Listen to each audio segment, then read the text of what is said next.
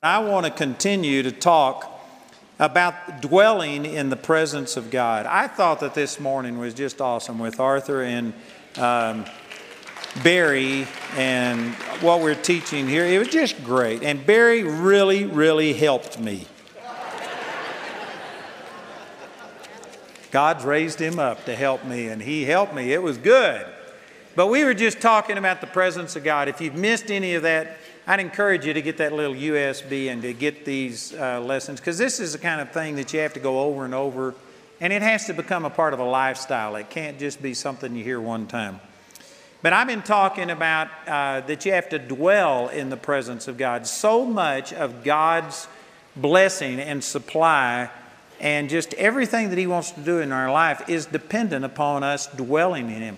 Uh, Barry, just that was powerful out of. Uh, 1 Timothy or 2 Timothy chapter 2 about us opposing ourselves. God gives us these things, but you can do things that will oppose yourself and stop God's blessing from manifesting in your life.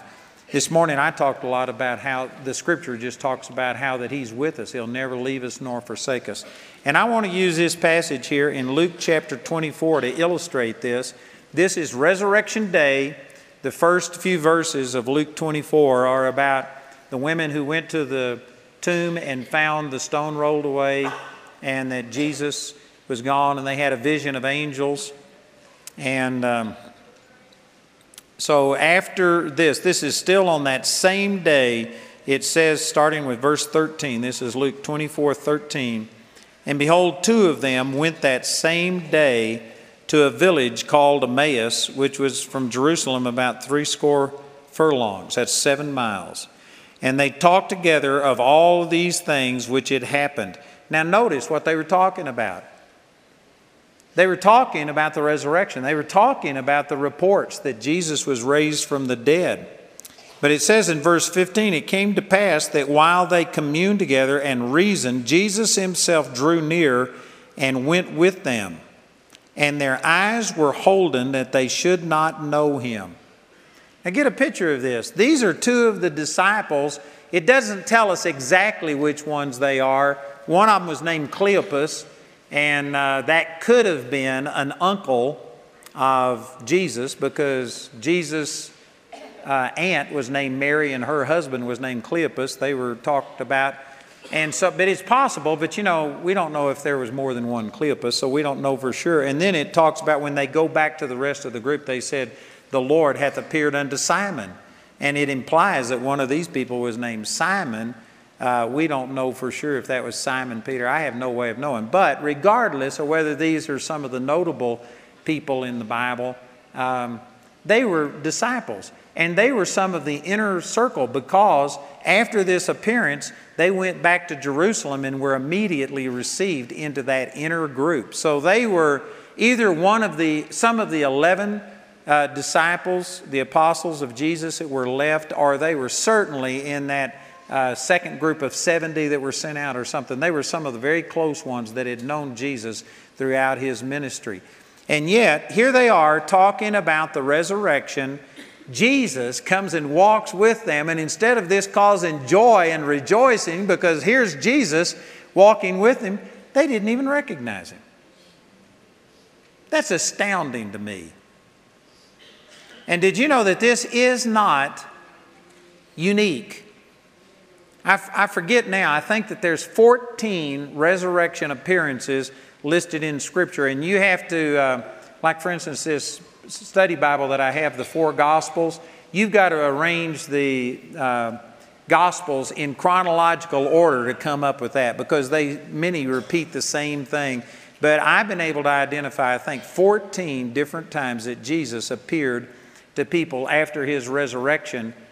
And in every instance, sometimes it's more subtle than others, but in every instance, the people didn't recognize him. And most people haven't thought about that. But it's obvious. Right here, these are some of his inner circle, maybe not the 11, but some of the ones who knew him very well had been with him for years and they didn't recognize him. You can turn over, let me just, I'll be back to this, but turn over to John chapter 21 and let me show you this instance.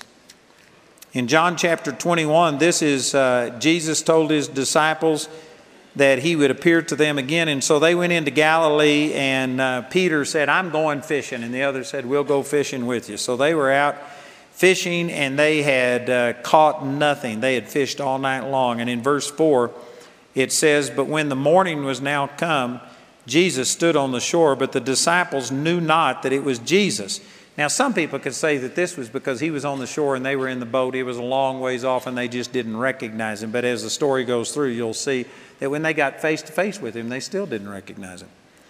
And it says, uh, They knew not that it was Jesus. And in verse 5, then Jesus said unto them, Children, have you any meat? And they answered him, No. And he said unto them, Cast the net on the right side of the ship, and ye shall find. They cast, therefore, now they were not able to draw it for the multitude of fishes. Therefore, the disciple whom Jesus loved, that's talking about John, the one who wrote this, said unto Peter, It is the Lord. Now, when Simon Peter heard that it was the Lord, he girt his fisher's coat unto him, for he was naked, and did cast himself into the sea. And the other disciples came in a little ship, for they were not far from land, but as it were two hundred cubits, dragging, dragging the net with fishes. As soon as they were come to the land, they saw a fire of coals there, and fish laid thereon and bread. Jesus said unto them, Bring of the fish which ye have now caught. Simon Peter went up and drew the net to land full of great fishes, a hundred and fifty and three. And for all there were so many, yet was not the net broken. Then Jesus said unto them, Come and dine. And look at this in verse 12. And none of the disciples durst ask him, Who art thou? knowing that it was the Lord. Why would they even put that in there? Because they didn't recognize him by looking at him, but they knew him by his actions. You know, in the fifth chapter of the book of Luke, Jesus did this exact same thing at the beginning of his ministry.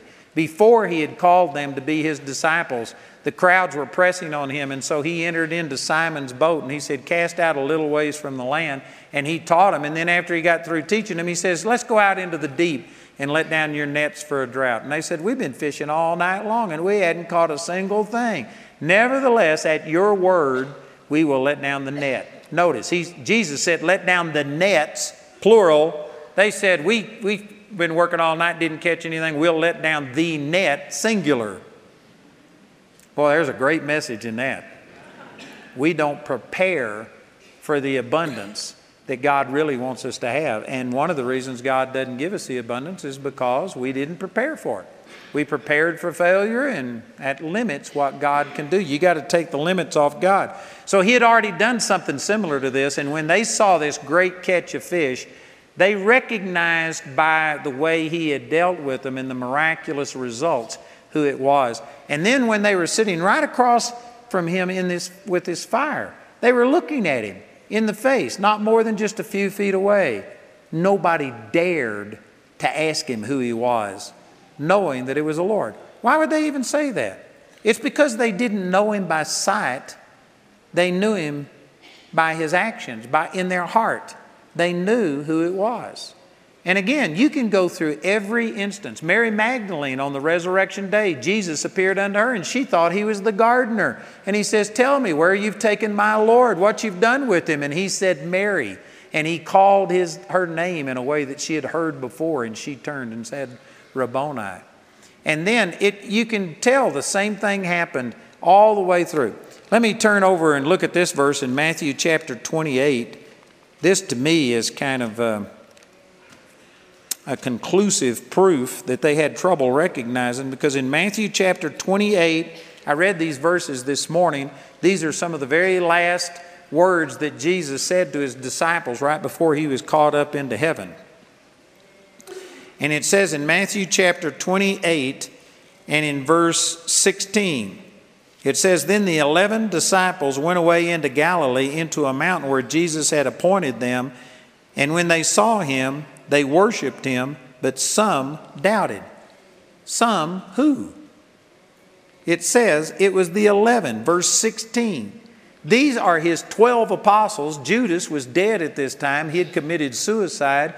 And this is Simon Peter, John, uh, Andrew, Philip, Thomas, Bartholomew, all of these 11 people that had lived with him 24 7 for three and a half years. Some of these 11 were looking at Jesus face to face and doubting that it was Jesus. That's amazing. You know, many people think that if I could just see, if I would have been one of Jesus' disciples, man, I'd have been a believer. You know, it's much, much easier on us than it was on them. I don't have the words to really explain this. I've tried two or three times and it never seems to come out right. But look over here in 2 Corinthians chapter 5. I'm coming back to Luke here in just a minute. You need to ask the Holy Spirit to help you to get what I'm saying because, like I said, I don't think like I've ever said it real good.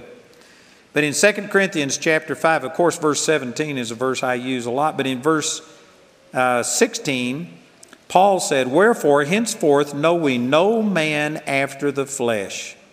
Yea, though we have known Christ after the flesh, yet now henceforth know we him no more.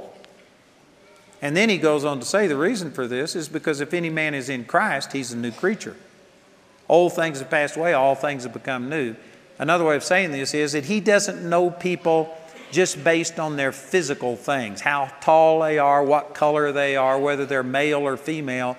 He knew people spirit to spirit.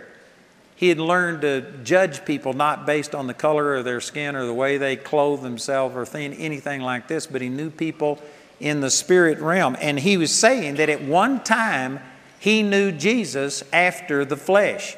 Now, Paul never was one of the 12 apostles. He was a student of Gamaliel, and he was actually one of the Pharisees that persecuted Christians, even to the point of death.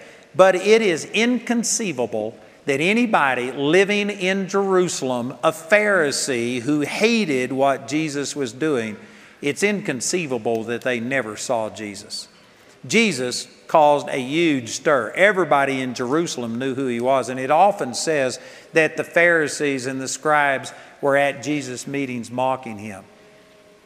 I believe that Paul had seen Jesus, and that's what he's making reference to. He says, At one time I knew Jesus after the flesh. He could have told you exactly how tall he was, how long his hair was, what color his eyes were, his mannerisms. He knew him after the flesh at one time, but he says now we don't know him that way anymore. And knowing God after the flesh is actually a hindrance to knowing who he really is. Did you know that when Jesus walked on this earth, he was sinless, he was the Son of God. But he had a human body. It was a sinless human body, but it was human. He got tired. He sweat. Jesus smelled. Jesus had to take a bath. Jesus had to go to the bathroom. I'm sure Jesus, you know, he didn't stay in a Holiday Inn every night. His hair wasn't always perfect. I'm sure his hair got dirty and matted at times. I'm sure that, you know, he didn't have a change of clothes. He didn't send things out to the laundry. And I'm sure that his clothes were dirty. When you looked at Jesus, it took faith to believe that this was God because he was so human. Most people have never thought about this, and we think, oh, I wished I could have been one of those disciples. It would have been hard to believe Jesus was God because you watched him and you could smell him. And he got tired and he had to go to sleep. The Bible says that God says, I am the Lord, I slumber not. And yet you see a man who is God, and yet he's sleepy, and he's tired, and he smells, and he's hungry, and he's and you have to do things for him. It would have been hard to be one of Jesus' disciples and look past that flesh and see who he really was. And yet, when Jesus was on the Mount of Transfiguration, the 17th chapter of Matthew, you know what he did? When he got into his Father's presence, he just, in a sense, this body was like a curtain that kept people from seeing the true glory of God. All of the stuff that uh, Barry was saying this morning about the Ark of the Covenant and that power, and you know that word picture about the uh, Raiders of the Lost Ark and how powerful this ark was and killed all of these people and stuff. All of that was inside of Jesus. All of the glory of God, but it was wrapped in human flesh like it says in 2 Corinthians chapter 4, I believe it's around verse 16, that we have this treasure in earthen vessel. Jesus had an earthen vessel. He had, and it, that earthen vessel blocked who he really was. It was hard for people to recognize who he was because he was so human. But when he got on the Mount of Transfiguration and got into the presence of his Father, it's like he just pulled this curtain back. And all of a sudden, light radiated from him. It didn't reflect off of him as it did with Moses when Moses was in the presence of the Lord and it says his face shone and reflected it. Jesus radiated. He just, it came out of him. All of the glory of God. He was God manifest in the flesh. 1 Timothy chapter, uh, what, 1 or 3, 16 something? that great is the mystery of godliness. God was manifest in the flesh. The only time God was manifest in the flesh was with Jesus. Jesus was God, but it just hindered people from seeing it. But on the Mount of Transfiguration, the glory of God shone out. Did you know that uh, at the Last Supper, John put his head over on Jesus' chest? and leaned on his chest, which there was nothing wrong with that. Man, Jesus loved John, John loved Jesus, and they had a great relationship. But he had this intimacy with God because he wasn't intimidated, because Jesus was in this physical body. But did you know in the first chapter of the book of Revelation, uh, John saw Jesus again, but this time he was in his glory and his hair was white as snow. His eyes were like flames of fire. His feet were like brass that was in a furnace. They were burning and radiating. And when John saw Jesus in Revelation chapter 1, he fell at his feet as if he was dead. Did you know that that was the same Jesus that he laid his head on his chest at the Last Supper? Jesus hadn't changed except in this physical body. He now had a glorified body, but he was just as glorious, he was just as powerful, but it was contained in this earthen vessel. And anyway, this is what Paul is talking about that we knew Jesus one time after the flesh, but now we don't know him that way anymore. We know him by the Spirit. You have to perceive Jesus spirit to spirit, not in some physical, fleshly way. And the reason I'm bringing all of this out is to say that this is why most people do not live and dwell, abide in the presence of God, because, to put it very bluntly, we're carnal. The word carnal doesn't necessarily mean sinful. All sin is carnal. But you can be carnal without being a sinner. Carnal just means of the five senses, is what it means. The literal word Carne, uh, we, it's where we get carne from. When we say chili con carne, the word carnal, carne, means meat. It just means meat, like uh, the uh, Strong says it means flesh as stripped of skin. In other words, not your physical epidermis, but you're just the meat of your body. That's what the word carnal means. So when you call somebody carnal minded, you're calling them a meathead. Amen. But when we're carnal, it just means that we are controlled by our five senses. We are dominated by what we see, taste, hear, smell, and feel. And the carnal mind, it says, man, I'm quoting so many scriptures. Just for time's sake, I'm going to quote this. You can find it, but it's over in Romans chapter 8, it's around verse 5, somewhere like that. The carnal mind is not subject to God neither indeed can be. So then, they that are in the flesh, the word flesh and carnal are used interchangeably often, they that are in the flesh cannot please God. It goes right along with John chapter 4, verse 24, that God is a spirit, and those who worship him must worship him in spirit and not in the flesh. You have to worship Him in spirit and in truth. And this is why so many people don't connect with God, is because they're used to a goosebump. They're used to uh, something special. They are always looking for the spectacular and they miss God in the everyday things.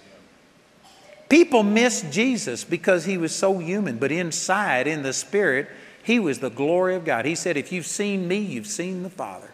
Hebrews chapter 1, verse 3, that he is the express image of the Father, a perfect representation, identical to the Father. And Paul said, We used to know him by the flesh, but now we have to know him by the Spirit. These disciples on the road to Emmaus were talking about Jesus. They were talking about his resurrection. Jesus, the one who they longed to see, was walking with them and talking to him, and they couldn't recognize him. Not because he was in a different body, because later in this same day, after these disciples go back to Jerusalem and they're telling everybody, We saw him. He walked with us on the road to Emmaus. Jesus appeared in the midst of them. And he told Thomas, he said, I mean, not Thomas, but uh, that was eight days later, but he told that group of people right then, he says, Touch me and feel, because a spirit doesn't have flesh and bone as you see me have. And so he says, Touch me. He was real. It wasn't like he was in a different form. It's not like his body had changed. And eight days later, he told Thomas, He says, Stick your finger into the print of the nails, thrust your hand into my side, and be not faithless, but believing. Jesus had the same body. Why didn't they recognize him? What was going on? Look at this. It says uh, in verse 15, and it came to pass that while they communed together and reasoned, you know what reason is? That's when you're trying to figure it out with your brain. I can guarantee you, when they heard the report of Jesus being alive from the dead, the Holy Spirit quickened that to them. I bet you there was excitement. That's the reason they were talking about it. They hadn't totally rejected it. The Lord was dealing with them, but their reasoning was getting in the way, and their reasoning blinded them to who God really was. They were operating out of their brain. They were trying to recognize Him by physical sight instead of letting their heart lead them. Again, I fail with words to be able to say what I'm trying to say. But you have to know God on a heart level. It can't be in just physical, natural things. I have people all the time say, if your son was raised from the dead, why don't you just give a doctor's report, prove it, go on television, let's broadcast it to all of these television networks, and let's just make people believe. That's not how it works. With the heart, man believes. You cannot argue a person into anything. I've had people with the same logic say if they've really been inside of Noah's Ark, there's a guy here in Woodland Park who's walked inside of Noah's Ark and has a, uh, some of a piece of the wood and stuff. And I've held a piece of that wood and they've tested it and they believe that it's the actual Noah's Ark. Why don't we prove it? You can't prove anything. You can't make, you can't argue a person into faith. With the heart, man believes unto righteousness, and with the mouth confession is made unto salvation. Romans chapter 10, verse 10. You can't argue a person, and yet most of us are trying to do things to argue people into these things. When it comes to creationism versus evolution, you know, we give a lot of physical facts. I've got a lot of teaching on that. I've had some scientists and people who are well versed on my programs, and we give enough physical facts to show people that when people say it's a fact that evolution, evolution is true, we can show you it is not a fact. And you can prove that. But you can't argue a person into believing in creation. Matter of fact, people who believe in evolution, it's a faith deal. They don't have facts to stand on. It takes more faith to believe in evolution than it does to believe in creation. Anyway, I'm not going to get off on that. But you can't argue people into anything. But see, they were trying to figure all this out with just their brain. They, and the scripture says, trust in the Lord with all of your heart and lean not unto your own understanding. In all of your ways, acknowledge Him, and He shall direct your paths. You have to know God heart to heart. God is a spirit, and to really worship Him, you have to connect with Him spirit to spirit. Paul was saying at one time I knew him in the flesh, but now I know him by the Spirit. These disciples hadn't yet made that transition. They had heard about Jesus and they were trying to figure it out intellectually and they were trying to just see with their eyes. But it says uh, that they, their eyes were holden that they should not know him. That's in verse 16. Their eyes were holden that they should not know him. What held their eyes? This word holden means to grasp, to seize, to hold on to. What was it that kept their eyes from seeing? Keep your finger here because I'm going to come back, but look in Mark chapter 16. This is the same instance reported, but the whole instance is recorded in one verse. And so in Mark chapter um, 16, and in verse 12, it says, After that, he appeared in another form unto two of them as they walked and went into the country. That's the exact same thing that we were reading out of Luke, but it's put in different words. Here it says that, that Jesus appeared in another form. What does that mean, another form? He was still human, so it wasn't some other kind of form other than human. And like I said, he later said, Put your finger into the print of the nails. His body was still the same. He still had the marks of crucifixion. It wasn't that it didn't look the same and it wasn't recognizable. The thing that was different was, it says over in 1 Corinthians chapter 2 and verse 14, it says that the natural man cannot receive the things of the Spirit of God because they are foolishness unto him, neither can he know them because they are spiritually discerned. Spiritual things have to be discerned by your spirit, not your brain, not physical proof.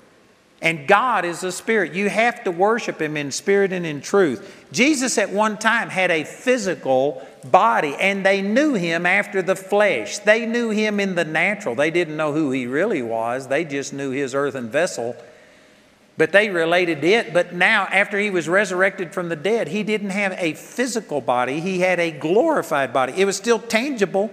He says you could touch it, he says you could put your finger into it. It still looked the same, but it, it was spiritual. And I don't even know exactly what I'm saying right here. I don't understand that completely. But you could still recognize it because they saw him and you could put your finger into the print of the nails it was still the same, but yet it wasn't the same. It was no longer limited. This same day, they went back and they told the other apostles, and the doors were locked and all the windows were locked for fear of the Jews, and Jesus just showed up in the middle. His glorified body can go through things. Right here in this instance, when they finally recognized him, he just disappeared. He can appear and disappear, he could zip from place to place. It was still a body that you could touch. It was tangible. It wasn't just spirit, because he even said a spirit doesn't have flesh and bone as I have. It was tangible, but it wasn't physical, whatever that means. It wasn't limited the way that our physical bodies were. And because of it, you had to spiritually discern him and they couldn't spiritually discern Jesus. They were just looking for him in the physical. And the reason this is so powerful to me, the Lord spoke this to me, I don't know, 30 something years ago, and this has been one of my favorite things that God ever showed me. And the Lord showed me that He's with me just as real as if He was standing here in His physical body. Matter of fact, His spiritual, His glorified body is more real than a physical, tangible body. The spirit realm existed before this physical world existed. Spiritual realm is the parent force. The parent is greater than what it created. You can't create something greater than you. God created us and He is spirit. And the spirit realm is more real than this physical realm. And God lives in the spiritual realm. And we, when we were born again, it goes on to say in 2 Corinthians 5 17 that we became a new creature. Old things passed away, all things became new. That isn't talking about your physical body. Your physical body is still the same body. If you were a man, you're still a man. If you're a woman, you're still a woman. If you were short, you're still short. If you were white, you're still white. If you're black, you're still black. Your body didn't change. Your mind didn't change. So, what does it mean that when you're in Christ, old things have passed away, all things have become new? It's talking about in the Spirit. In the Spirit, you are a completely brand new person. One translation of 2 Corinthians 5:17 says if any man be in Christ he is a new species of being that never existed before. In the spirit, you are totally different, and we have capabilities in our spirit that go far beyond this physical realm. People who sit there and say, I just can't believe until I see it, you're just carnal. You're just limiting yourself to what you can see, taste, hear, smell, and feel. You're acting like you're nothing but just an evolved animal. But I'm telling you, people are different. We've got the Spirit of God Almighty, and especially when you're born again, baptized in the Holy Spirit, you are power packed. Everything that Barry was talking about this morning that was in that box, the Ark of the Covenant, is in you. The very presence and glory of God resides on the inside of you, it's in the spirit realm. And you have capabilities in the spirit that most people don't even believe exist, much less that they could walk in. But you can know things by the Spirit. Man, I could get plumb off here and go to giving you a lot of examples of what I'm talking about. I'm wanting to get back to this story. But the reason that they couldn't see him is because they were just trying to figure it out with their brain. They were using their five senses. They weren't letting their spirit man function. Plus, they weren't born again the same as you and I were. They weren't completely new. They didn't have this new birth yet, and so it was a little bit different for them. But uh, for us, there are many Christians today that still don't perceive God with them because they're just trying to discern Him in some physical, natural way. But He has to be spiritually discerned. And like I was talking this morning, you need to write on your heart these truths. You need to try and grab hold of what I'm saying and say, Father, thank you that whether I can perceive it with any of my senses, whether there is any physical evidence or not, your word is proof. And I just write on my heart that you will never leave me nor forsake me, that you are here in all of your glory. You have to write on your heart that, man, I am full of God. The fullness of the Godhead dwells in me bodily, Colossians chapter 2, verses 9 and 10. I'm complete in Him. As Jesus is, so am I in this world. 1 John chapter 4, verse 17. That I am created in righteousness and true holiness. Many people just go look in the mirror and they say that can't be true because you look at yourself and you see scars from your ungodliness. You see all kinds of things. In your mind and in your emotions, you have scars of all of your problems and things that have happened. And most people only function in the carnal, physical, natural realm, and they just say, can't see it. But in the spirit, you are identical to Jesus. You have His life, His power. All of that's in you. God is with you constantly. And you have to write these things on your heart by speaking it out your mouth and believing it. So these disciples could not recognize Jesus because they were reasoning, they were in the natural, they were functioning from their mind instead of from their heart. And that's the reason they couldn't perceive him. Spiritual things, spiritual beings have to be discerned spiritually, not carnally, not physically. And so, it says in verse 17, and he said, This is Jesus, said unto them, What manner of communications are these that ye have one to another as ye walk and are sad? Now think about what they were talking about. They were talking about Jesus. They were talking about Jesus being resurrected from the dead. They were talking about the women who had said, We've been to the tomb. We saw a vision of angels, and uh, Jesus is resurrected from the dead. They were talking about all of the right things, but they were talking about it in doubt and unbelief with the limitation of their physical minds. And boy, this is a great truth. For us to dwell in the presence of God, you've got to, you've got to talk about that in faith and not in doubt and fear and all of these other things. One of the points I'm going to make later this week is that you've got to have the right impression of God. There are some people that constantly keep their mind stayed on God, but they believe God is angry at them and they bear that bitterness and hurt and shame and condemnation. It, if you're doing that, it's actually detrimental to have your mind stayed on God if you think that that's the way that God is because you're just constantly living in condemnation. These people had their mind on God. They were talking about the things of God, but they were talking about it in unbelief. You got to do this in faith or it doesn't do you any good. We got a lot of religious people today who do keep their mind stayed on God, but it's all unbelief, the things that they're saying. They're thinking the wrong things. So he says, What is this communication you're having? And you're sad. These men were sad. And one of them said, This is amazing to me.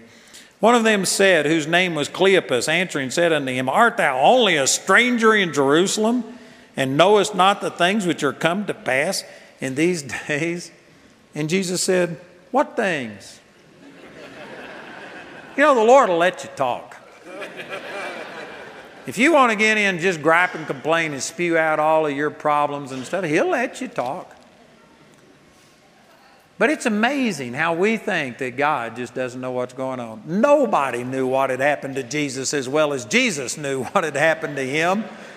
And they're saying, man, you just don't know. We do the same thing. We go before the Lord, oh God, the doctor said, and you feel like you've got to tell God every glory detail and let Him know just how bad your situation is. God, did you hear what this person said about me? God, do you understand how critical my financial need is? Over in Matthew chapter 6, when Jesus was teaching on prayer, he says that it's not to tell God what's going on because your Father in heaven knows what you have need of before you ask. Prayer is not an opportunity to inform poor, misinformed God of your situation. And yet we do this all of the time. This is amazing to me how they are saying, What's wrong with you? Don't you know what has happened? Man, Jesus knew he not only knew what had happened in the natural, he knew what happened after he died. He knew what had gone on for the last three days. And so um, he said, What things? And they began to say in verse 19, they said unto him concerning Jesus of Nazareth, which was a prophet, mighty indeed in deed and word before God and all the people. You know, they were willing to call him a prophet, but they had backed off of him being the Savior of the world, which they had made that confession. They said, Thou art the Christ, the Son of the living God, in uh, Matthew chapter 16. But now they'd backed off that confession because of the results that they were seeing. And in verse uh, 20 it says, And how the chief priest and our rulers delivered him to be condemned to death and have crucified him. But we trusted that it had been he which should have redeemed Israel. You know, the way they're talking about this is in the past tense, that their faith back then was this, but because of the death and the, res- and the burial, uh, their faith had been shaken. And they said, And beside all of this, today is the third day since these things were done. Yea, and certain women also of our company made us astonished, which were early at the sepulchre. And when they found not his body, they came saying that they had also seen a vision of angels, which said that he was alive. And certain of them which were with us went to the sepulchre and found it even so as the women had said, but him they saw not. That's talking about Peter and John who ran to the sepulchre and went in and um, found that the body was gone and saw this vision of angels. And then in verse 25, it's, then he said unto them, O fools and slow of heart to believe all that the prophets have spoken. Boy, there is so much in this. I have meditated on these verses thousands of hours. I just have to say some things and let you go flesh it out. But this is the resurrected Jesus. He is perfect. And He came to them to reveal Himself unto them. He came to them because He loves them. He was trying to bless them. They were distressed, and He came to help them. And yet, here's the resurrected, all compassionate, loving God speaking to His disciples that He's trying to help. And He says, You fools! You're slow of heart to believe. Did you know that there's just a bunch of people, I'd say the majority of people today, that they would never say things like this because it's not sensitive. You're insensitive. You're being unkind. You got to be sweet and kind. Here's the resurrected Jesus saying, You fools, slow of heart to believe. There was no malice in it, but they were foolish. He had prophesied to them 14 different times that he would be crucified and resurrected again. 14 separate times. And did you know that the unbelievers, the scribes and the Pharisees, remembered the prophecies about his resurrection? That's why they said, Put a watch there, because we remember that he prophesied that he would rise the third day, and we don't want his disciples to come and steal away the body and say that he was resurrected. The unbelievers remembered his prophecies, but his own disciples had forgotten all of the prophecies about him being resurrected from the dead. That's foolish. And Jesus said, You fools and slow of heart to believe. There was no malice. He wasn't mean, but it was foolish what they were doing. I personally, maybe it's just because of my personality type, God speaks to you, I guess, the way that you are or the way that you understand, but God has told me before that's foolish. It's stupid. Quit doing that. I believe God will just tell you things sometimes. There's no malice on His part, but we do a lot of stupid stuff. Amen. God will tell you you're stupid. Amen. You know, we just are so, we become so touchy feely and so sensitive that if a person says you're fat, you get offended. You got to say, well, you're a little challenged in this area. No, you're just, you're fat. Amen. You're short.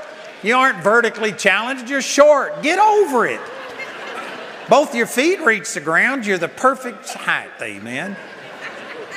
But we got people that are just so sensitive about everything. The way that we, our society is developing to where you can't say or do anything without offending somebody is wrong. You need to toughen up. And a lot of it comes because we won't even let our kids compete anymore. There are no winners or losers. Everybody's a winner. It's not so. Some of us are losers. Amen. You don't have to stay a loser. You know, my granddaughter came home and she had a trophy for something. And, and my son Peter said, Well, what did you win this for? He says, Well, everybody got a trophy because we are all winners. And he took it away from her. He says, That's not true. He says, You aren't all winners. There's some people that do better than others. And I think it's good for you to realize you aren't as good as you could be, and it will inspire you to improve and get better. But we've got people now that you just can't stand the fact that something might be wrong with it. Some of us are just ugly. Some of us are fat, and some of us are just other things. And you know what? You don't need to let it bother you. I mean, paint your barn, make it look as good as you possibly can. But it's the, it's the inner man that counts. There's some of us, there's some people that honestly, they just don't look very good, but they they are awesome, lovely people. I'm thinking of somebody right now. I won't tell you who I'm thinking about. But there's a minister friend of mine that this guy, I mean, he's just homely. And yet he's an awesome person, and you can see his heart, and it comes through, and everybody just loves him. Get over it, amen. Go get one of those makeovers and look as good as you can, and then just get with it. But you know what? We, sometimes the Lord will just tell you things. He's telling you, oh, fools, slow of heart to believe all that the prophets have spoken. Ought not Christ to have suffered these things and to enter into his glory? And beginning at Moses and all of the prophets, he expounded unto them in all the scriptures the things concerning himself. Did you know how you get past your reasoning? You know how you get out of this carnal mode? To where I don't feel God with me. I just can't believe it if I don't feel it. You know how you get past that? You stick your nose in the Word. He used the Word to reveal it unto him. John chapter 6, verse uh, 63, Jesus said, The flesh profits nothing. It's the Spirit that quickens. The flesh profits nothing. The words that I speak unto you, they are spirit and they are life. We put so much emphasis on the flesh. And I could spend hours on this, but we are becoming increasingly, even Christians, more and more carnal to where there is a physical, natural explanation for everything. We've now got to where, you know, nothing is your fault. It's your genes. You have a disposition to this, and it's your environment that caused you to be this way and stuff. And we're trying to find a physical, natural reason for everything. Did you know that around 50% of all of the healings that Jesus uh, produced were demons that were cast out of people? Deafness, blindness, curvature of the spine was called a spirit of infirmity. And on and on and on you could go. Did you know a lot of things aren't physical? That's the reason that the doctors can't really find out how to deal with it because it may have a physical byproduct, it may affect you physically, but there's a lot of things that are spiritual. But boy, you say, if I said this outside of this group, if I was in a secular environment and said some sicknesses are spiritual, they're demons, man, I would be, they'd call me a devil. They'd say, I'm demon possessed. Our society does not believe in that. They believe everything has a physical cause and a physical answer. That's what the Bible calls carnal. You are a spiritual being, and a lot of what goes on in us is all spiritual, and we are just trying to figure things out in the physical. How do you get out of that? You stick your nose in the Bible that is spirit and it's life and the more you study the Word of God, the Word of God makes you spiritually minded. It opens your heart up, it gives you spiritual eyesight. You see things differently than people that don't believe the Bible. The Word of God will make you spiritual if you abide in it. Like it says in Joshua chapter 1, verse 8 This book of the law shall not depart out of your mouth that you shall meditate therein day and night, that you may observe to do according to all that is written therein. For then you will make your way prosperous, and then you will have good success. The Word of God will change your attitude, and it will make you prosperous and have good success. I do not believe that you can be a biblical, spiritual person without just being consumed by the Bible. I believe you can be a spiritual person demonic spiritual. You can be new age. You can sit in a lotus position and go om, and you can have all kinds of spiritual experiences. But you can't get into God's spirit without going through the Word of God. The Word of God is a perfect representation of true spiritual things. And if you want to be spiritually minded, you've got, I mean, if you want to be spiritual, you've got to be spiritually minded. Romans chapter 8, verse 6 says, To be carnally minded is death, but to be spiritually minded is life and peace. Spiritually minded is just word minded. He used the word. He went through all of the Old Testament scriptures and showed them the verses concerning himself, and that's how he began to change their perception. Did you know that Jesus was with them the whole time, but it didn't benefit them because they didn't perceive it? They didn't perceive who he was. Jesus is with us all of the time, but it doesn't always benefit us because we don't perceive it. And why don't we perceive it? Because our eyes are holden, we're carnal, we're operating in our flesh, we're trying to figure things out just in our mind instead of letting God speak to our heart and listening to our heart.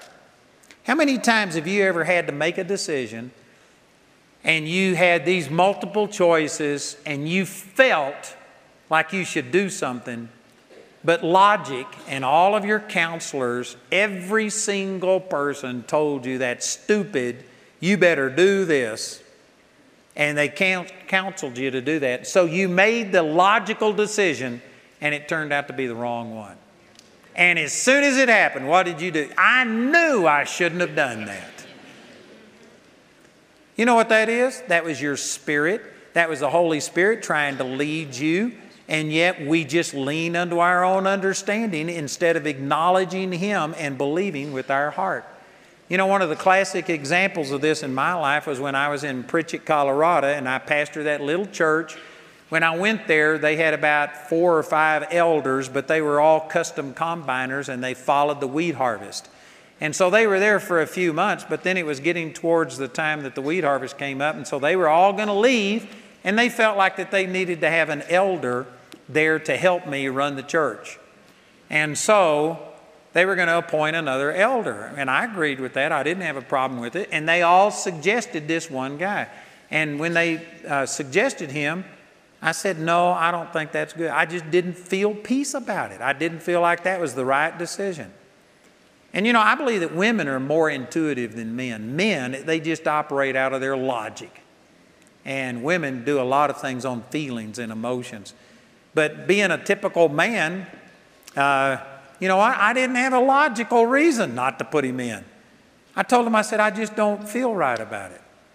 And they started saying, well, So what's wrong? Well, he was the first guy that embraced Jamie and me when we came. He treated us nice. There was not one reason in the natural not to make this guy the elder. It looked good, it was logical, everything about it was good, but not everything that's good is God. And so, anyway, after a week or two, and it was getting close to the deadline when they left, they just pressured me, and I said, All right. So we ordained him, put him in as an elder. They went on wheat harvest, and the very first week, this guy turned into the devil personified. He said that I was stealing money from the church. He accused me of committing adultery, accused me of doing dope, getting drunk, sexual immorality. I mean, he accused me of everything. He just turned into Satan himself.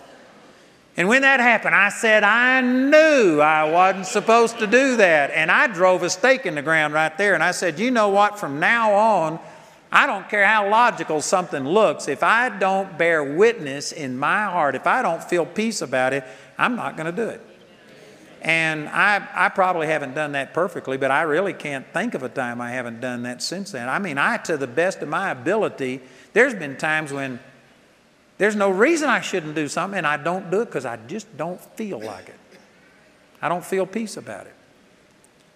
You, you can know things by your heart, and the Word of God will sensitize you. It'll make you, you'll get to where you perceive things by the Word and by what it says and by the Spirit when there's no physical proof of anything. For you to dwell in the presence of God, you're going to have to do what this says, and you're going to have to go through the Scripture and you are going to have to start seeing God with you and seeing how He was with other people. And even when there was things uh, going on in the natural, it was what was happening behind the scenes that worked. You know, Jamie and I were in Washington, D.C. a few years back, and I bought the book about Robert, uh, Robert E. Lee, the Confederate uh, head of all of their troops, and I read his book. And it was intriguing to me because the South, for the first two years of the Civil War, the South should have won. They beat the North multiple times. I mean, there was one time where they literally had the Northern troops cut off. Lee had given orders that if his orders would have been followed, the South would have won the Civil War. And yet it didn't happen. And it was just miscommunication, and one person just refusing to do what he told them to do, or there was this mistake made, or the, or the uh, communication would be changed by. I mean, it was weird. And it was uh, interesting, but here's what I'm trying to get at. When I read that, I was so disappointed because it's like reading in the Old Testament when people would go out and they would go to a battle and they would have two and three times the force of the enemy I mean, the enemy would have two and three times as much as them, and yet they would win. And yet the Bible tells you what's going on in the spiritual realm. The reason was because the Spirit of God moved when the sound went in the mulberry trees, because an angel went out and killed 145,000 people in one night. See, the Bible not only tells you what happened in the natural, but it shows you what's going on in the spiritual that made these things happen. And as I was reading this book, I just wanted so much to know why did these things fail? Why did it happen this way? It shouldn't have happened that way, and it did. And I just know that in the spiritual realm, it was God moving behind the scenes to make the outcome that we have, but I couldn't tell what it was. They were only telling the things that were going on in the physical. And I thought, man, this is so inferior compared to reading things in the Bible where they give you the spiritual stuff. When you read in the Bible, it'll begin to start showing you what's going on behind the scenes. You'll begin to start seeing things differently. And this is what Jesus did. He referred them to the Word, He showed them through the Word. The Word was spirit and it was life, and it brought them out of their carnal reasonings and began to start having them think spiritually.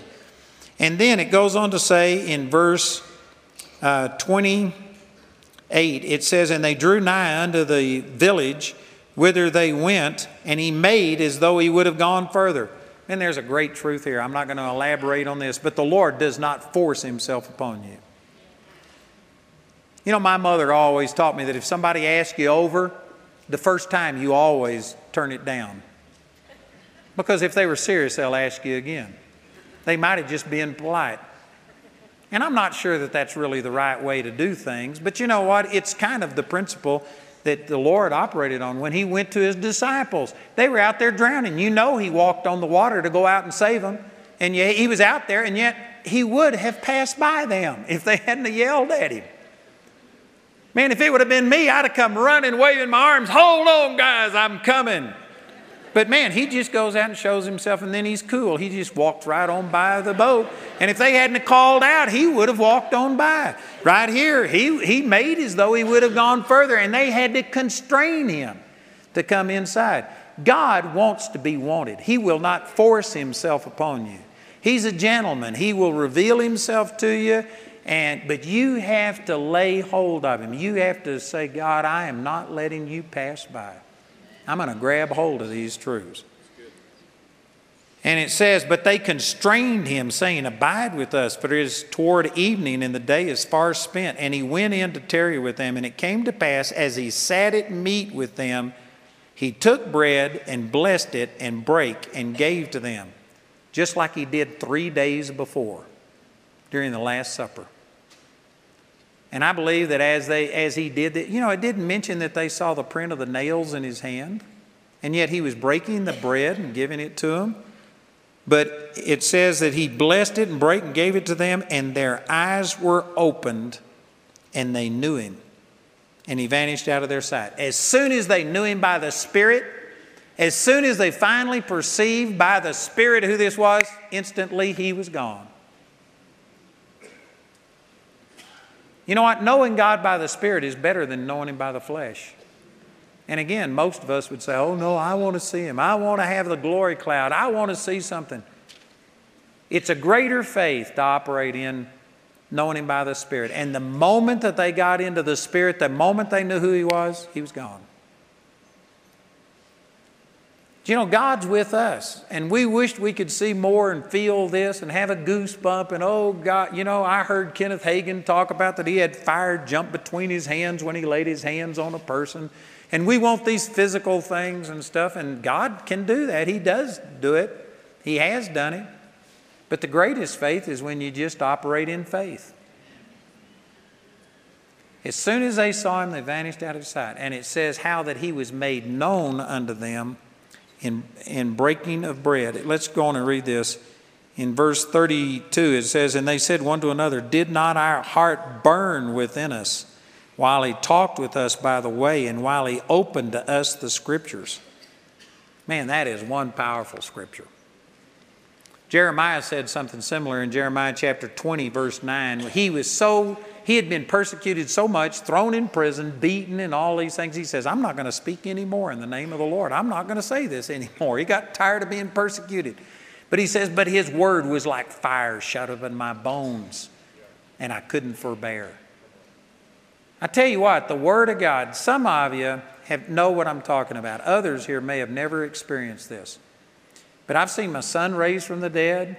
I've seen blind eyes open. I've seen many, many miracles the greatest thing that has ever happened to me in my life is the Word of God just coming alive and God speaking to you and having God's Word burn in your heart. It's awesome. If you have never experienced that, you are missing out on what I consider to be the greatest thing. I tell you, the Word of God coming alive on the inside of you is absolutely awesome. Everything you see right here is because of the Word of God burning in my heart. That's awesome. They said, Didn't His Word burn within us? And they rose up the same hour and returned to Jerusalem and found the eleven gathered together and them that were with them, saying, The Lord is risen indeed and hath appeared unto Simon. And they told what things were done in the way and how he was known of them in breaking of bread. It's in communion that your eyes get opened and that you really see the Lord. You have to have the foundation of the Word of God. You got to have this Word burning within you. But then it's as you take what the Word has revealed to you and you commune with God and you talk to Him and you speak back to Him His Word and you say, Father, thank you that you're with me. Thank you that you'll never leave me nor forsake me. It's as you're in communion with Him that your spiritual eyes are open and that you actually make connection with Him. Well, that is powerful. And, brothers and sisters, there's just a lack of communion with God. Most of the time, we're operating in our flesh, and we do so many things that just heighten our flesh that lock us into the physical, natural realm and make us spiritually dull. We need to reverse this. We need to get to where we are letting the Word dwell in us richly, where the Word of God is burning in our heart. We are spending time, quality and quantity time, just fellowshipping with God. And it's through this communion and fellowship that your spiritual eyes get open and you'll begin to start seeing things. You can see things by the Spirit better than you can see them by the natural. I know some of you, and again, I'm not saying this to put anybody down, but there's many people here that what I'm saying may sound good, but it's just like another world. It's, it, you don't live that way. And that's the reason that we aren't experiencing greater things of God because we don't dwell in the secret place. We don't dwell in His presence. We just go there every once in a while. But as a whole, we let our carnal man blind us and hold our eyes and keep us from seeing God. And I'm telling you, you can totally reverse this.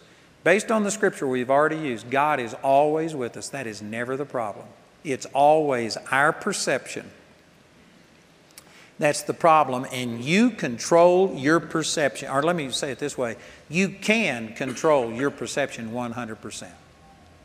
Most of us don't. Most of us let other things, you know, the illustration Barry gave, through neglect, we just let the cares of this life and all of these things grow up in us and we let other things happen. But the truth is, you have the ability to grab control and you can perceive God as much as you want to perceive Him. You can have as much joy as you want to have. You can have as much anointing, as much power, as much victory as you want to have. It's all here, it's all in us. And if we aren't experiencing it, it's not because we haven't prayed enough and begged God enough. It's not because we aren't living holy enough. It's just because we've let our heart become hardened. We've let these other things grab our attention. Our focus is held by all of these other things, and we have to reverse it. Amen? So I've just now laid a good foundation for everything I want to say this week. Amen. I still got four times left, so we got a lot to work with. Praise God. Father, we love you and we thank you for the Word of God. Thank you for these illustrations. Thank you for recording these things so that we could see how people who knew you in the natural and knew you intimately didn't even recognize you because you were spiritually discerned. And Father, I pray that tonight you help us to recognize that the problem isn't with you, the problem is our blindness, hardness of heart that blinds us to things.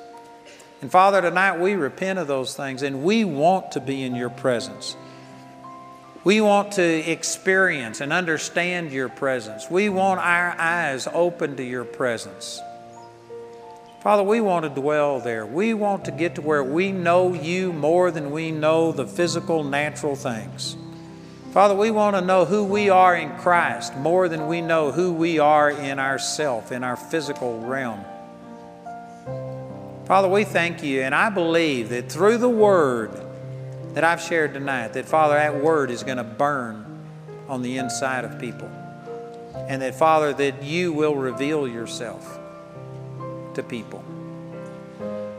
Praise you, Father. I just hear the Lord saying right now that there's many people that you just felt like God is far away. And God's been speaking to you throughout this entire conference and showing you that He's been with you every step of the way. God has never been far away. It was you that felt like He was far away because your eyes were held by other things that you were thinking and considering. But right now, God is just ministering to you and ministering comfort to you. Those times where you felt like God forsook you and that you were on your own, you were never on your own. Things would have been much, much worse if God hadn't have been there to help you. Well, the Lord is just ministering His love and comfort, faithfulness to people. There's some of you felt like God failed you, that something you believed for didn't work, and you just feel like God failed. God never has failed anybody. It's impossible for God to fail. It was just us. Because of our own flesh and limitations, we just weren't able to receive. There's no condemnation with that, but don't blame God. Thank you, Father, Father, we receive this word. Father, I believe that you are touching hearts right now and healing them of hurts and things that they've had, that they've inflicted on themselves because of the way that they've thought. Father, I believe that you are healing people's hearts right now. I thank you that you're healing people's bodies. Father, thank you for touching people right now. Thank you, Jesus. Marriages are being restored. People are beginning to see their mate by the Spirit instead of by the flesh and just looking on the physical, natural things. If you'll get to where you know them by their heart, it would change your attitude towards them. Thank you, Jesus. Well, God's doing all kinds of things, touching people. Father, we just receive your ministry in here.